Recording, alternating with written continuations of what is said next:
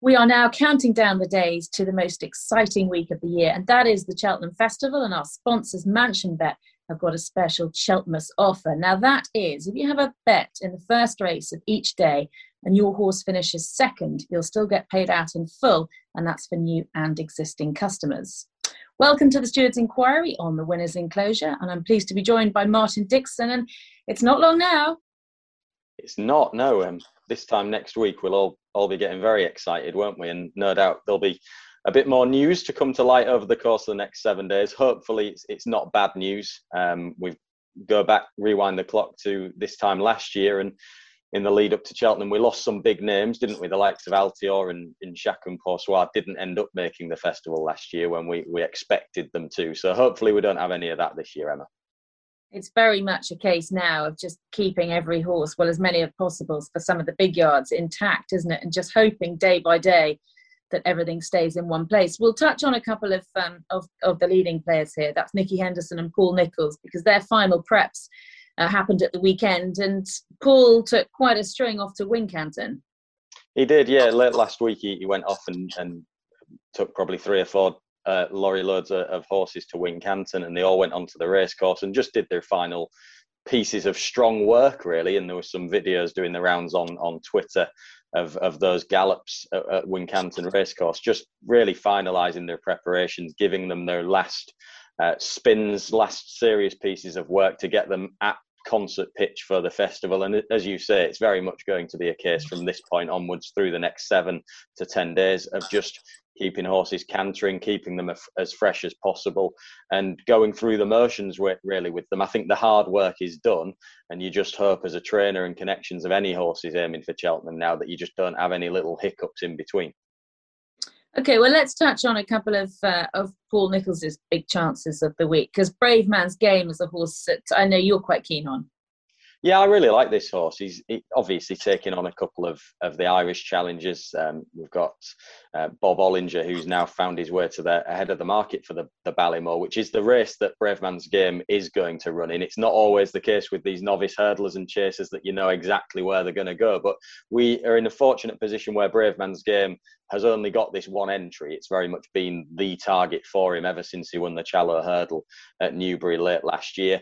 And he's just been so progressive, hasn't he, Emma? He started off um, a little bit of a surprise when he won at Wincanton and, and landed his novice for the first time and got off the mark. But then he took a big jump forward next time and again then went on to the Challow Hurdle at Newbury. And although you could say that maybe it wasn't the deepest race this year, he won it by 10 lengths and he had it won at the second last, breezed clear of them.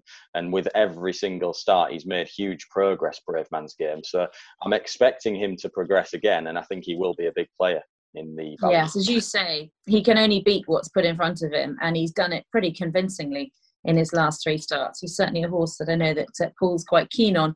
Another one you quite like is Houx Gris. Yeah, Houx Gris's an interesting horse for, for Paul Nicholls. He, he had one run for the yard. He's a juvenile hurdler.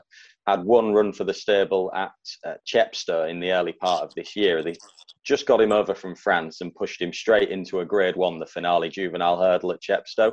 Um, and he travelled really strongly through the race. He made a bad mistake at the second last, and then he blew up. But Chepstow really testing ground in the winter. It's hard work for horses up the hill as well. He hadn't long been with the stable because he'd only run in France in the middle of October, so they can't have had him for too long at that point in time when they when they ran him in the finale.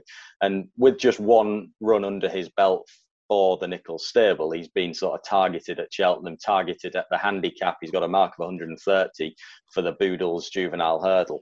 I think that could prove to be very lenient indeed. There's just been a steady weight of support for him over the course of the last four or five weeks, really, um, and he's found his way towards the head of the market now for the Boodles. So he'll he's another one that would have gone to Wincanton and had his final preparations there last week. Well, Nicky Henderson will have a big team heading, of course, to Cheltenham. We'll start off with one of his key players, and that is, of course, Shishkin. Yeah, I mean, he's we, we know that he's potentially the stable star. We've got Altior, you know, he might have one last say. We'll, we'll, see. We talked about him the other week. I'm not so so sure about his chance of beating Chacun Pour Soi, but Shishkin is the horse that's sort of almost there already, ready to take Altior's place at the top table uh, in seasons to come. He's got an Energumene to worry about I think he's the right favourite for the Arkle Emma myself. I mean, his form, we touched on it last week, getting a boost with Tamaroc du Mathan winning at Kempton. And he's just been so impressive with everything he's done over fences all season. He's jumping from day one, from the first fence that he jumped in public, has been outstanding. And he does look as if he's going to make into an even better chaser than he was hurdler last season when he still managed to win the Supreme Novice as a hurdler, despite, you know, as I say, maybe being a better chaser. Mm, it was certainly nice to see his form boosted because some could say, well, you know, what is he beating? But um, he's certainly beaten everything that's been put in front of him and he's done it well. He looks very hard to find any faults, his jumping slick, everything. Yeah, this is it with him. What holes can you pick in him, really? He's, he's won at the track. He's won a grade one at the track as a novice hurdler last season. His jumping has been outstanding. He has clocked really fast times. He's beaten horses that have franked the form. Um, so, on every level, when you analyse his form and you watch his videos and the way that he's gone about everything, he he is an outstanding prospect. Shishkin. Uh, it's going to be some race if Energumene lines up and gives his running because again you can say similar comments about him but my own preference is certainly for Shishkin at this moment in time. And, and probably in, in some ways that is related to the fact that he was such a good novice hurdler last season and the fact that he's already done it at a festival. He's done it at the track over hurdles last year. And I think those things do just tip things in his, his favour. Another one of Nicky's that I know you quite like is Chantry House, um, who was third in last year's Supreme and has looked quite good over fences. Yeah, I mean he's he's he's one of the um, not not outsiders, but slightly bigger priced horses for the um, for the Marsh Novices Chase. He's certainly been a, not not one of the first three or four in the market. I think he's as big as around ten to one in some places. Others are shorter slightly, but he, as you say, finished third in last year's Supreme Novices behind Shishkin. At that point in time, he looked like a horse that wanted to go up in trip. Now they tried him over two and a half at Cheltenham in December, and he was a bit disappointing. I'm not sure what the problem was that day, but he's bounced back from it. So I'm willing to forgive that run, really. He went to Wetherby last month. He put up a, a, really good round of jumping. He won very easily indeed, admittedly in lesser company. But he's now won two of his three starts over fences. He's very lightly raced all told. There's only twice in his life when he's been beaten Chantry House, and one of those was last year's Supreme Novice. As I say, I'm willing to just put that run in December down to, to being a blip. And if you take everything else that he's done, he'll certainly be an each way player uh, in the Marsh Novices. And I know the jury is slightly out um, when it comes to Altior with you. I'm pretty convinced you don't think he's as good as he was. The application of cheek pieces, do you think that'll help him concentrate? Yeah, it's just been interesting, hasn't it? Reading uh, comments from Nicky Henderson, he was sort of edging that way towards, you know, we might consider the cheek pieces. I think that's becoming likelier and likelier. Again, the final preparations would have been put in place uh, with Altior last week. I'm sure they'll have worked him at home in the headgear just to see what sort of impact that will have had. And with the vibes being pretty positive in terms of how he's been working, if that indeed has come in the in the cheek pieces and they've given him a gallop in the headgear and they're sort of getting positive signs, then you would expect him to line up in the champion chase with the headgear on. It might it might increase his chance a little bit, as you say. I still feel that he's probably just a, a slightly waning force. And if Pour Soi was to turn up and produce the sort of performances he's been putting up in Ireland, he'd be tremendously hard to beat.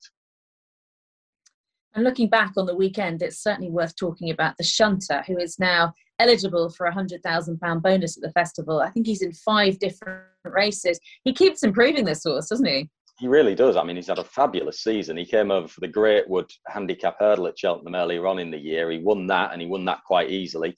Uh, he went back over fences then, a little bit unconventional, but went back over fences in Ireland. He ran extremely well despite uh, having a tack problem at one point in the race and then uh, rallying late on. And then up at Kelso at the weekend, they put up fantastic prize money. Fair play to Kelso for the Morebattle Hurdle.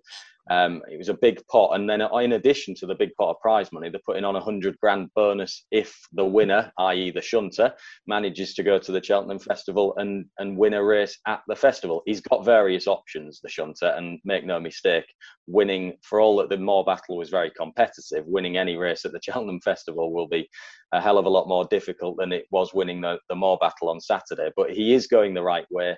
I think I'm uh, sort of the feeling like the Friday races that the shunter's in will be more likely just to give him an extra couple of days because obviously it's a, pretty quick turnaround having won on Saturday. Um, so he's got the, the Martin Pipe conditional riders handicap hurdle and possibly the county hurdle as options, depending on whether they want to go two or two and a half miles. But as I say, just an inkling of my own is that they'll just give him as much time as they can, and perhaps waiting for the Friday for one of those two races would be the best option. Mm, yeah, I agree with you there. He had quite a tough race, didn't he, at Kelso? He, he had to work quite hard. He did. I mean, two miles, although he won the Greatwood earlier on in the season, two miles is obviously it's the shortest trip you can run over, but he's not just a two miler. He won over two and a half earlier on in the year.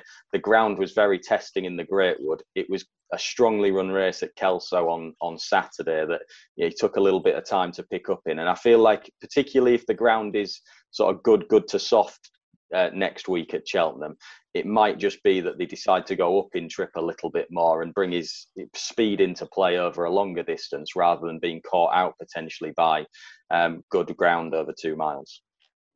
You've touched on the fact that it was a really good card at um, at Kelso on Saturday. It certainly was. We've now got a very clear favourite for the Grand National in the shape of Cloth Cap.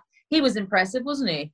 He was fantastic, wasn't he? I mean, he, he, he went up there rated 147 taking on, he was giving Aso, who was runner up in the race, he was giving him weight, and Aso was rated 158 going into it. So you've got to look, and if you think, okay, Aso, I'm not saying for a minute he definitively ran right up to his rating of 158, but he wouldn't have been far off running to it.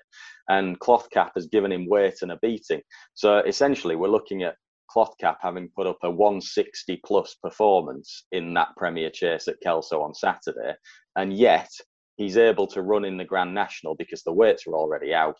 He's able to run in the Grand National unpenalised off a mark of 147. So there will not be, on paper at least, a better handicapped horse that runs in this year's Grand National than Cloth Cap. He's going to have about a stone in hand of his official mark when he runs at Aintree next month. He's there at the top of his game. He's put up two really, really good uh, front running performances, bold jumping performances in both the Ladbrokes Trophy and on Saturday in the in the Premier Chase. And he just looks tailor made for, for Aintree as well. I mean, he's not the biggest of horses, which might put some people off, but then neither is Tiger Roll. Um, mm. And he certainly jumps with real alacrity and enthusiasm. And, you know, the trip would be a, a minor little niggle that he's never been as far as that, but then not many horses have. And he does give the impression that he'll keep on galloping. He certainly gave that impression at Newbury back in the autumn. Well, Jonjo O'Neill knows how to train a Grand National winner. And of course, also Trevor Hemmings. He's got a fantastic record in the race. He's looking for a fourth win. I mean, I think everything Trevor buys is essentially uh, yeah. bought, bought for the Grand National, isn't he? And seems to own hundreds of horses at any one time, and all of them ultimately the target would be if you can be a Grand National horse, then please get me there. Um, so I think that's the instruction to all of the trainers. You know, when they when they first get hold of horses, cloth caps really developed, and I wouldn't I guess it this time last year that he'd be a Grand National horse, but he certainly looks it now. And as I said, in weights and measures terms, he's a, a worthy favourite. I think he's around six to one in most places, a little bit shorter in some, but six to one looks the best price you can get for this year's National. I tell you what's really hotting up is the Jump Jockeys Championship because there's not that much between the top three now. This is going to be really interesting and it should run right to the line. Brian Hughes 109, um, Harry Cobden 103, and and um, Harry Skelton 101. How do you think this is going to going to pan out? Who's got the best ammunition? Do you think? This is going to be a developing story, isn't it? The next six weeks or so, it, it's going to really hot up. You see how tight they've got now. Brian's been in at the top of the leaderboard for a good while now, but with Cobden and Skelton getting a bit of a sniff, you know, within touching distance of him and not too long until the end of the season, they find themselves in a position where they kind of have to really give it a, a big shove and a push. Um, where do I see it going? My hunch is, I do think it'll go right down to the wire. My hunch is that Harry Skelton's going to have so much ammunition with the with Dan Skelton's horses through every week, every every day of the week. You look at a Monday, Tuesday, Wednesday, right through to the weekend. They've got quality, but they've also got a huge amount of quantity at all levels. They seem to have runners in the 0 to 100 handicap hurdles and chases, as well as good novices, and obviously some top class horses as well. So there's so much ammunition these days within that Skelton yard. Plenty of horses have been held back and saved for better ground in the spring as well. Um, I'd, I'd, probably just favour Harry Skelton for all that he is at the moment. He's uh, third of the of those three. Before we discuss this week's race in focus, just a reminder of Mansion Bet's best offer, and that is if you have a bet in the first race each day during the Cheltenham Festival and your horse finishes second, you will still get paid out as a winner, and that is to new and existing customers. This week's race in focus is the Stayers Hurdle, and before you get Martin and I's views on the race, we're going to hear from Mansion Bet's ambassador, and that is the leading jockey in the championship, and that is, of course, Brian Hughes my tip for the Stayers hurdle is Paisley Park. Um, he's a previous winner of the race, although he got beaten in this race last year. Um, it's come out that he had a, a, a problem after the race, so um, we can excuse him that run. And I mean, he's farm around Cheltenham. Obviously, the horse he beat the last day in Thyme Hill will, will give him plenty to think about. But um, I, I, I'd be still sticking with Paisley Park. I, I, I just like everything about him. Good to hear from Brian there. And Martin, this is an open race, isn't it? It really is. I mean, there's no doubt the right two horses are at the head of the market, Paisley Park and, and Thyme Hill. And in truth, it, it's not really surprising that there's very little between them in the market, and they will divide opinion a little bit. Um, Paisley Park, winner of the race two years ago, he put up a fantastic performance that day. We all remember that last year he was disappointing, but in truth, that is his only really disappointing run through the last three seasons pretty much Paisley Park uh, when he, he bombed out in this race 12 months ago. It's been good to see him back uh, performing right up to his standards of a couple of years ago this season. He couldn't quite beat Pairs, uh, Thyme Hill at Newbury earlier on in the year. But then back on a stiffer track at Ascot, he did so, and he did so despite quite a steady pace through that race. They didn't go that hard at Ascot the last time that we saw both Thyme Hill and Paisley Park, and probably it suited Paisley Park the least. Uh, he didn't look likely to win for a long way, but he came with his typical strong finish and just got up in the shadows of the post. I think much really will depend on the tempo of the race. The stronger the gallop, the more it will suit Paisley Park. The more emphasis there is on stamina, whether that's ground related or pace related, the better it will suit Paisley Park. So connections of, of Paisley will certainly be hoping that there's a good bit of pace on and maybe that the ground is on the soft side as well uh, on the Thursday. It is extremely difficult to split the two, isn't it? Thyme Hill and Paisley Park. They're one all uh, on their last two encounters. Thyme Hill beat um, Paisley by a length and a half. That was in the long distance, and then I think there was just a neck between them last time. So I, know when you were looking at it, you were sort of saying to me, I'm a bit split. it's a difficult I, I really, race. I think ultimately, my I, I'm going to go Paisley Park at this stage because I feel like Cheltenham he's done it at Cheltenham before. The stiff finish will suit him. I know Thyme Hill has has run extremely good races at Cheltenham himself in the past, but I think the stiff climb to the line, Newbury really suited Thyme Hill. It's a flat track, level track, and Paisley Park. It was first time out in his season as a nine-year-old. He possibly needed the run a little bit, and I'm not sure that that flat track suited him in quite the same way that a stiff finish does at both Ascot and even more so at Cheltenham, just simply because the end of his race is, is his best part. It's his, when he's at his strongest. And when you've got a stiff climb to the line, it really helps a horse like Paisley Park. So I'm going to go with him at this stage, but I do feel that a lot will depend on the final makeup of the race and how much pace there is. Like I say, how many runners are there? Is there enough pace pace on? And it, the more pace there is and the softer the ground is, the more I'd be in the fit in the camp of Paisley Park. Whereas if it was to tip the other way, you know, maybe come declaration time, I might have a slightly different view on it. But Paisley Park, I mean, he, you can't really knock his profile aside from that disappointing run in last year's Stayers Hurdle, which, as I say, is very much a, a one off in his profile over the last three seasons. Aside from that, it's very hard to pick any holes in him. Which of the opposition do you feel poses the main threats to the big two? Um, I'd say Sire du Berlais is a horse that that would come right into the mix. If you look at his Cheltenham Festival record, he's uh, won handicaps at the meet in the last two years, so he's got a mm. fantastic record um, at the at the track. And this year, obviously, they're aiming a little bit higher with him and going down the Stayers hurdle route. So I'd I'd say that um, de Burle, given his course form, would be a would be a player certainly from an each way perspective. Okay, brilliant. Martin, thank you very much indeed. As always, we'll be back in the week and enjoy the week until then.